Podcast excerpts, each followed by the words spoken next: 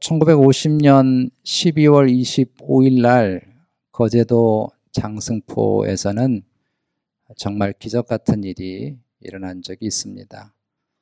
여러분 잘 알다시피 1950년 6월 25일은 한국 전쟁이 발발했던 그런 날이죠. 북한군이 25일 어, 주일날 아침에 새벽에 38선을 넘어서 남한을 침공하는 것으로 끔찍한 6.25 전쟁이 시작이 됐습니다. 아무런 대비책이 없었던 우리 남한은 파죽지세처럼 그렇게 몰려서 부산의 일부 지역을 빼놓고는 전 국토가 다 점령을 당해서 우리나라는 망하기 일보 직전에 있었습니다.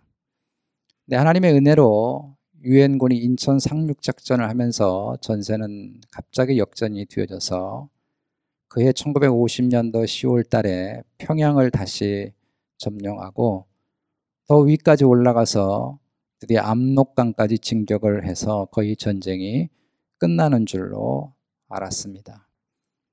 그러나 중공군 12만여 명이 갑자기 이 전쟁에 참여하면서 전세는 또 한 번 역전이 되어졌고 유엔군과 우리 한국군이 후퇴를 결정하게 됐습니다.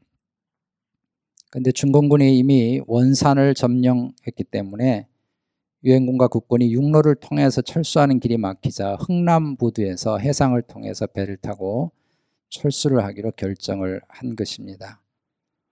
국군과 미국 해병 또 육군 총 10만 5천 명의 군인들과 수십만 톤의 군수 물자, 탱크, 군사 장비가 12월 15일부터 시작해서 23일까지 철수를 완료하지 않으면 다시 재정비해서 전쟁을 할 수 없는 상황 속에 있었습니다. 그런데 군인들이 흥남부두에서 철수한다는 소식을 듣고 북한에 살던 피난민들이 흥남부두로 몰려들기 시작을 한 것입니다. 그 인원은 무려 10만여 명이 되었습니다. 이 흥남부대 철수 작전에는 민간인이 포함되지 않았습니다. 이 철수 작전을 총지휘하는 에드몬 에드몬드 에드워드 아몬드라고 하는 군단장은 병력과 군수물자 이송을 최우선으로 하라 이렇게 지시를 했습니다. 군인들과 군수물자를 다 이송해서 후퇴시키기에도 너무 시간이 촉박했기 때문에 그런 것이죠. 그런데 부단장인 벤자민 포니 대령과 통역을 맡았던 현봉학 박사가 그 흥남부대에 몰려든 민간인들도 철수를 같이 시켜달라고 통사정을 하게 됐습니다.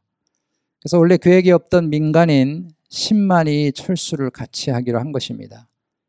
사람들을 태운 공간이 없었기 때문에 군수물자를 전부 끄집어내고 불을 태워서 북한과 중공군이 그것을 사용하지 못하도록 만들고 사람들을 다 공간을 마련하게 된 것입니다. 그리고 다 태워서 보내고 맨 마지막에 남은 배가 군수 물자를 실었던 메러디스 빅토리라고 하는 그런 배였는데 이 마지막 출항은 마지막 가는 배예요. 근데 여기에 이 배가 가야 되는데 남은 피난민이 14,000여 명 정도가 남았습니다. 이미 배는 군수 물자와 승무원을 태우고 남은 자리가 딱 13명밖에 남지 않은 것입니다. 남은 피난민들에게는 절망적이었죠. 그런데 에드워드 군단장이 결단을 내리고 이미 실었던 군수물자를 전부 다시 끄집어내고 그걸 전부 폭파시키기로 하고 사람들을 배에 실기로 결정을 한 것입니다. 12월 22일 날 눈보라가 내리치는 밤 9시 30분부터 피난민들을 실기 시작해서 자정을 넘었을 때는 이미 5천 명 이상이 그 배를 타게 됐습니다. 나중에 천주교 신부가 되었던 그 배 선장인 레너르 라우라고 하는 선장은 선원들에게 될 수 있는 한 많은 사람들을 승선시켜라 라고 하는 명령을 내렸습니다. 그 명령이 떨어지자 사람들은 사람들을 많이 실기 위해서 피난민 짐들을 바다에 버리기 시작을 했습니다. 그래서 더 많은 사람들을 실려고 한 것이죠. 그 배의 정원은 230명의 배인데 거기에 14,000명이 탔습니다. 7배 가까이 되는 사람들을 태운 것입니다. 그 기록은 지금도 기네스북에 그대로 올라가 있습니다.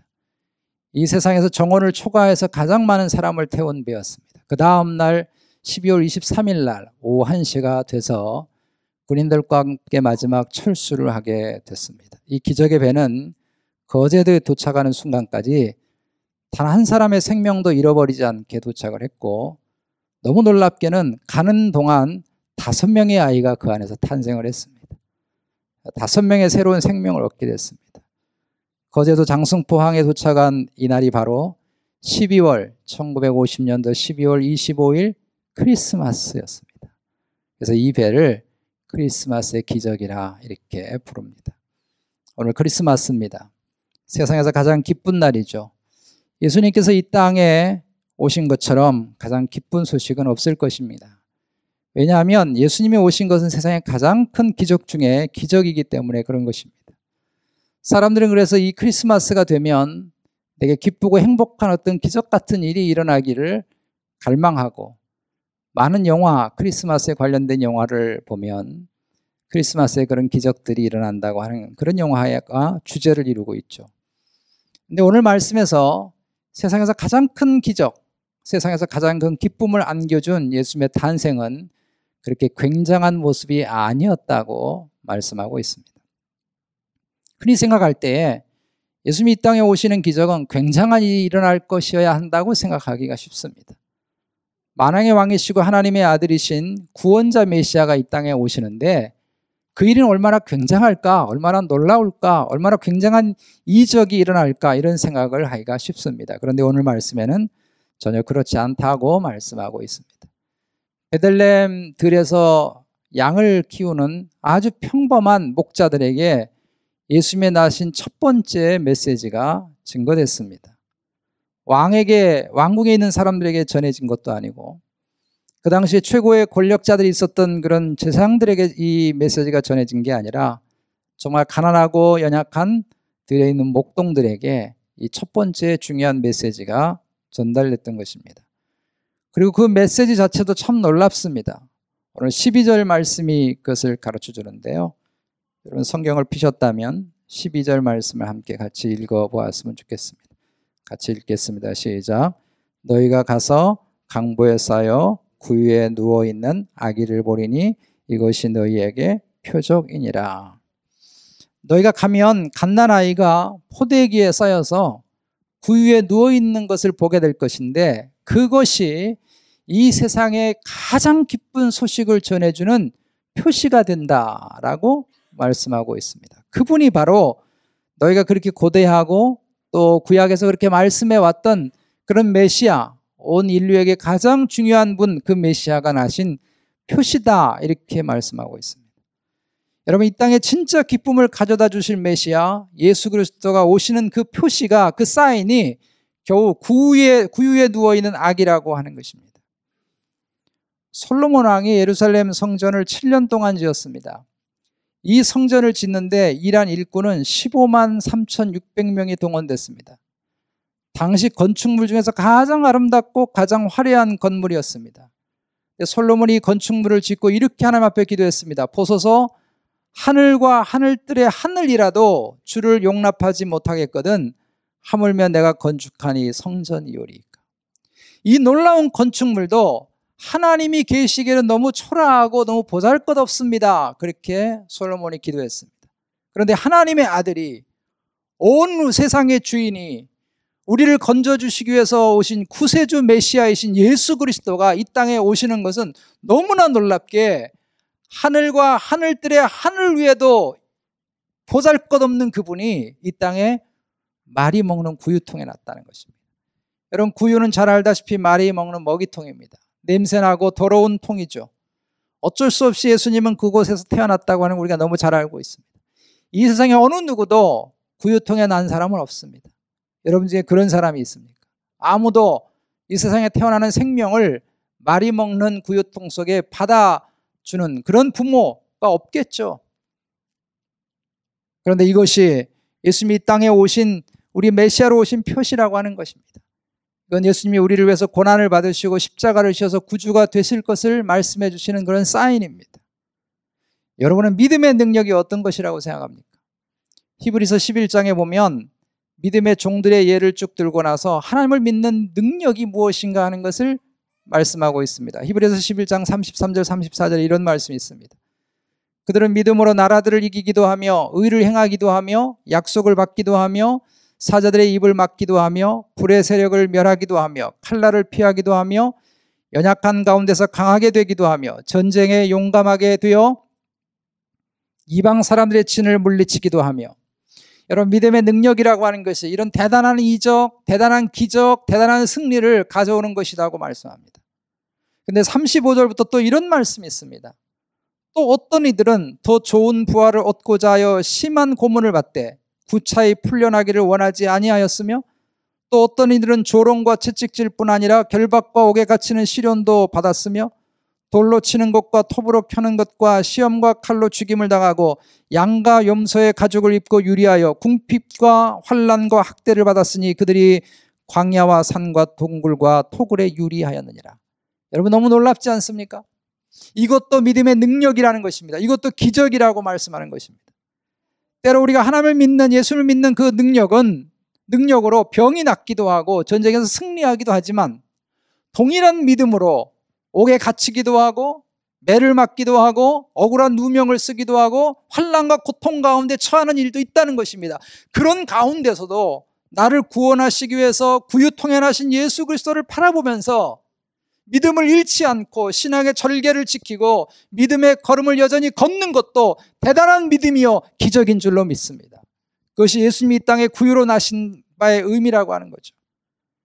여러분 하늘의 이상한 별을 보는 신비한 체험을 하는 것도 기적이지만 말의 구유통에 누우신 예수님을 나를 위해서 구원해 주시기 위해서 오신 구세주로 믿고 경배하는 것도 여러분 놀라운 기적이에요. 이런 주님과 함께 어렵고 힘든 고난의 걸음들이라도 흔들림 없이 믿음 가운데 걷는 것이 여전히 믿음이요 기적인 줄로 믿습니다. 여러분 이번 크리스마스 때, 여러분 이번 성탄절에 어떤 기적을 여러분의 삶에 바라십니까?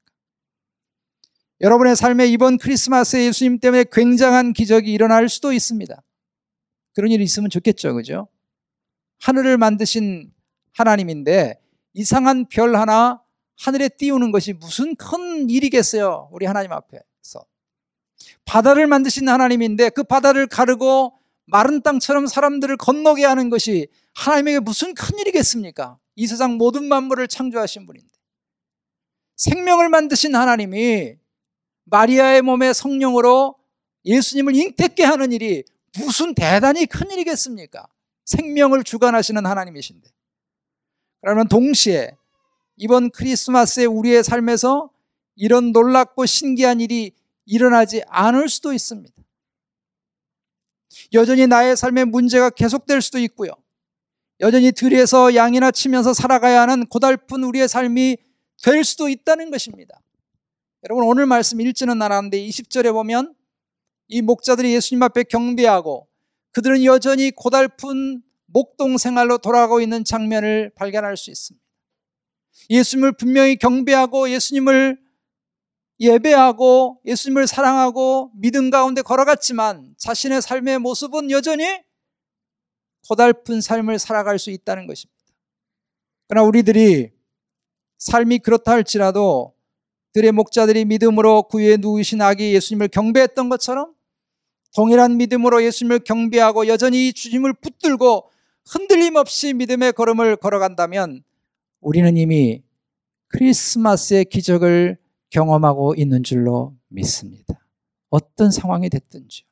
주님은 이런 사람들의 심령 속에, 이런 목자들의 심령 속에 임하여 주셨던 것처럼 주님은 우리의 상황과 상관없이 우리 어떤 형편과 상관없이 여전히 나신 예수 그리스도를 통해서 기뻐하고 감사하면서 믿음을 잃지 않고 끝까지 신앙의 절개를 지키고 걸어가고 있는 우리의 심령과 삶에 다시 오셔서 임마누엘로 함께 해주시고 동행하시고 붙들어 주시고 역사해 주시는 줄로 믿습니다.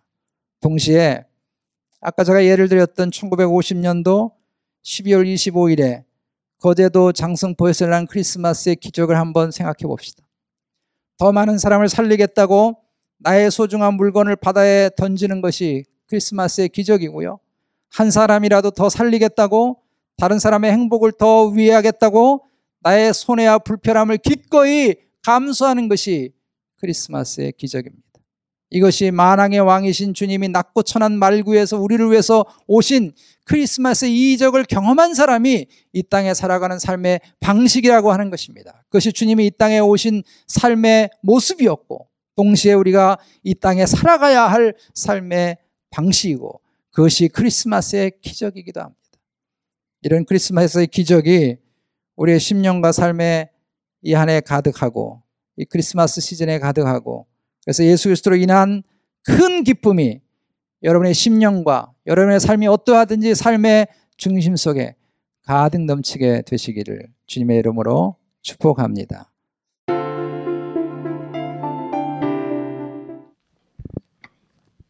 Good afternoon.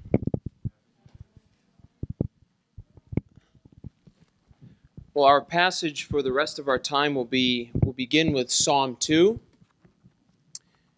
Let us hear together the reading of God's word in Psalm 2. Why do the nations rage and the people plot in vain? The kings of the earth set themselves and the rulers take counsel together against the Lord and against his anointed, saying, Let us burst their bonds apart and cast away their cords from us. He who sits in the heavens laughs. The Lord holds them in derision. Then he will speak to them in his wrath and terrify them in his fury, saying, As for me, I have set my king on Zion, my holy hill. I will tell of the decree. The Lord said to me, You are my son. Today I have begotten you. Ask of me, and I will make the nations your heritage, and the ends of the earth your possession. You will break them with a rod of iron, and dash them in pieces like a potter's vessel. Now therefore, O kings, be wise. Be warned, O rulers of the earth. Serve the Lord with fear, and rejoice with trembling. Kiss the Son, lest he be angry and you perish in the way for his wrath is quickly kindled. But blessed are all who take refuge in him. Let us pray. Our Lord and our God, we thank you for this special time on this very special day to remember the coming of our Lord and King. And by your Spirit, may you give us great hope and comfort as we focus our attention now on his second coming. We ask these things in Jesus' name. Amen. For many people, Christmas is a time for parties. Christmas is a time for family gatherings. In some families, Christmas is a time of even special food. But for others, Christmas can be a time of great loneliness. Christmas can be a time of great sadness. Often, people lose friends and family around the holidays. Christmas can be a time of great pressure. It can be a time of great busyness. And because of all of this, no matter who we are, it can be easy for us to forget what Christmas is really about. Han Nim has reminded us of the miracle of Christmas that God's Son became man so that men and women might become the children of God. I want us to focus our attention on the faithfulness of God to his promises, specifically in Jesus, our King. It is because God was faithful to his promise in sending Christ our King that we can have great hope and certainty in his promise that our King is coming again. Well, several hundred years before the child Jesus was born, God spoke through his prophet Isaiah in Isaiah chapter 9, verse 6. For to us a child is born, To us a son is given, and the government shall be on his shoulder, and his name shall be called Wonderful Counselor, Mighty God, Everlasting Father, Prince of Peace. So, several hundred years before Christ was born, God promised that there would come a child who would rule. And then in another prophet, Micah, God tells us specifically where this child would be born. He would be born in a town called Bethlehem. And this was several hundred years before Christ came, but it is exactly what happened. When we read in Luke chapter 1 and 2, exactly what God promised happens. This child comes, he's announced as a king, and he's born in Bethlehem. So it is according to God's plan and promise that the angel Gabriel appears to Mary, foretelling the birth of this child, but not just any child, a Savior child, a child who would be king. And how does Mary respond? Well, she responds probably like anyone naturally would respond, for she had not been married yet. And so she responds with the question How will this be possible? For I have not known a man. And the angel tells her, This child will be conceived by the Holy Spirit.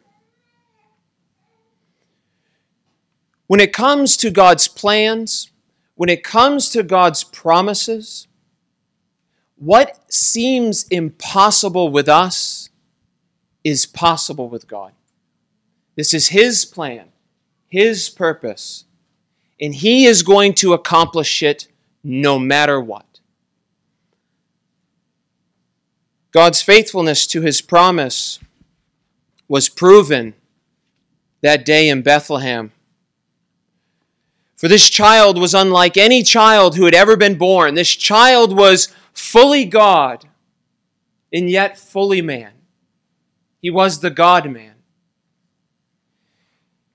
And he was a king, but he was unlike any king who had ever been born because the Word of God tells us that his kingdom would never end. And we are, so we are reminded in the birth of this child and king. That the fulfillment of God's promise only really began in Bethlehem. You see, the fulfillment of God's promise that was, that was promised way back in Genesis chapter 3 that a child would crush the serpent that promise began in Bethlehem. This child king, Luke tells us, would grow up and become mature, full of wisdom. He would impress the religious leaders of his day in the temple at 12 years old because he was God and he was man. He would have favor with God. And eventually, this Savior King would begin his public ministry. And his public ministry would also fulfill the promise of God in Isaiah 61 that there would come one who would cause the blind to see. He would cause the lame to walk. He would cause lepers to be cleansed and he would cause the deaf to hear. This one would also cause the dead to be raised. This Jesus. All of this would prove that Jesus was who he said he was. All of this would prove that God was faithful to his promises. Unlike Adam and Eve, unlike you and unlike me, Jesus would perfectly obey the law of God. And although Jesus, this king, was innocent, he would wear a crown of thorns and be crucified on a cross. He would suffer the penalty of sin, and he would fully remove God's wrath against all who believe in him. In his death and in his resurrection, he would conquer sin, he would conquer death, eventually returning to heaven, where he is seated at the right hand of God, ruling with great power and authority. He is in heaven awaiting his appointed time of his return. And he's in heaven extending his kingdom beyond the nation of Israel, even to the ends of the earth, according to God's plan and according to God's promise. In the people of God, we wait for his return. We wait for his promised second coming, we call it. And so here we are this morning. We are gathered. We are gathered together between the first coming of Christ in Bethlehem, waiting with great hope for his second coming at the end of the age. We're living between Luke chapter 2 and Psalm chapter 2. And we see in Psalm chapter 2 that the kingdom of God is at war with the kingdoms of men. There is a battle going on. There are many battles and there are many enemies of God today. And because of this, life in between where we are today is not the way it's supposed to be. Life in this present world was not the way God intended it to be. But sin ruined everything. Suffering and sorrow, sin and death are now our experience in this life, waiting for our coming King. But the promise of Psalm chapter 2 it gives us great hope that even though life now is not the way it's supposed to be, Psalm chapter 2 tells us that it won't always be this way. And that gives us great hope and comfort. The promised Lord's anointed, our Messiah King, he is coming again. And although we read about and although we see about in the world great opposition to the plan and purpose of God, we know that ultimately that opposition will not succeed. The enemies of Christ and his church will not succeed. And so, for those who have kissed the Son, for those who have taken refuge in this once child king, but now coming victorious king, we can have great hope and we can have great comfort and we can have great joy. But for those who have not yet kissed the Son, for those who have not yet taken refuge in this King, Christmas is a warning. In Luke chapter 7, we see a picture of what it means to kiss the Son and take refuge in Him. Luke chapter 7, verses 36 through 39.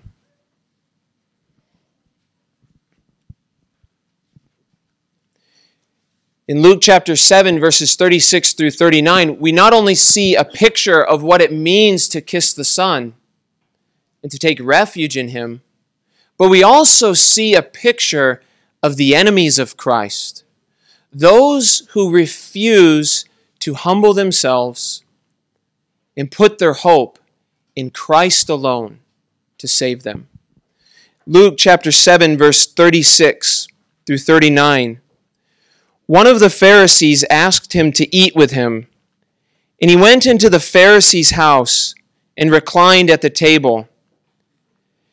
And behold, a woman of the city who was a sinner. When she learned that he was reclining at table in the Pharisee's house, brought an alabaster flask of ointment, and standing behind him at his feet, weeping, she began to wet his feet with her tears and wipe them with the hair of her head, and kissed his feet and anointed them with the ointment. And now the Pharisee who had invited him saw this. He said to himself, If this man were a prophet, he would have known who and what sort of woman this is who is touching him, for she is a sinner. This Pharisee failed to miss the point. The point is that Jesus is more than a prophet. He's the unique, the special Son of God, the King of all the earth. In this woman, although she was a great sinner, her eyes were opened to her need for a great Savior. And she humbled herself. And she cast her hope upon the only one who could save her this King, Jesus. That is what faith is. Not hoping and trusting in herself, but trusting in Christ to save her. The Pharisees they did not trust in Christ. They did not kiss the Son. They did not take refuge in him. They did not bow their knee to this king. But this woman did. And the children of God do. As we close, those who might be here this afternoon who have not yet bowed the knee to this king, if you are here this afternoon and you have not yet sworn allegiance, if you have not yet kissed the Son, if you have not yet taken refuge in Him, God promises that if you confess with your mouth that Jesus is Lord and believe in your heart that God raised Him from the dead, you will be saved. You will no longer be an enemy of Christ, but a friend of Christ. And you can have forgiveness of sins and eternal life. To those here this morning who have kissed the Son, who have taken refuge in Him, who are a friend of this King. I encourage you, be of good cheer and have great joy. Hope in God, because we are reminded this Christmas day that God is faithful to His promises, to His plan, His purpose. Take comfort in your coming King. Even though Jesus himself said, In this world you will have trial, in this world you will have tribulation, but be of good cheer. I have overcome the world. That is your King. Take great comfort in knowing that He is coming again, and that He is our King. Take great comfort in knowing that the one who is coming again, when he comes, when Christ returns, he will make everything new. He will make all things new. And there will be no more sin, and there will be no more sorrow, there will be no more death, there will be no more pain. For he tells us that he will wipe away every tear from every eye. Take great comfort in knowing that despite your circumstances, despite what you might be going through or will go through in the next year, take great comfort in knowing that this won't last forever. Let us be reminded and let us focus this Christmas day Yes, let us focus on a child, king, But in focusing on this child king, let us be reminded that he did not stay a child forever. And let us look to him and put our hope in him, our coming victorious king, who at his return will make all things new. Let's pray. Our Father in heaven, we praise you and we thank you that you have not left us alone in this world, but you have given us your promises from heaven. You have given us your word. You have given us your church. And you've given us one another to encourage each other and love each other. You've given us your Spirit. Through him, we have great hope. Lord, we pray that you would cause us to cast our eyes upon the coming of Christ, that we might have hope and comfort in this fallen world as we wait his return. We thank you, we praise you in Jesus' name. Amen.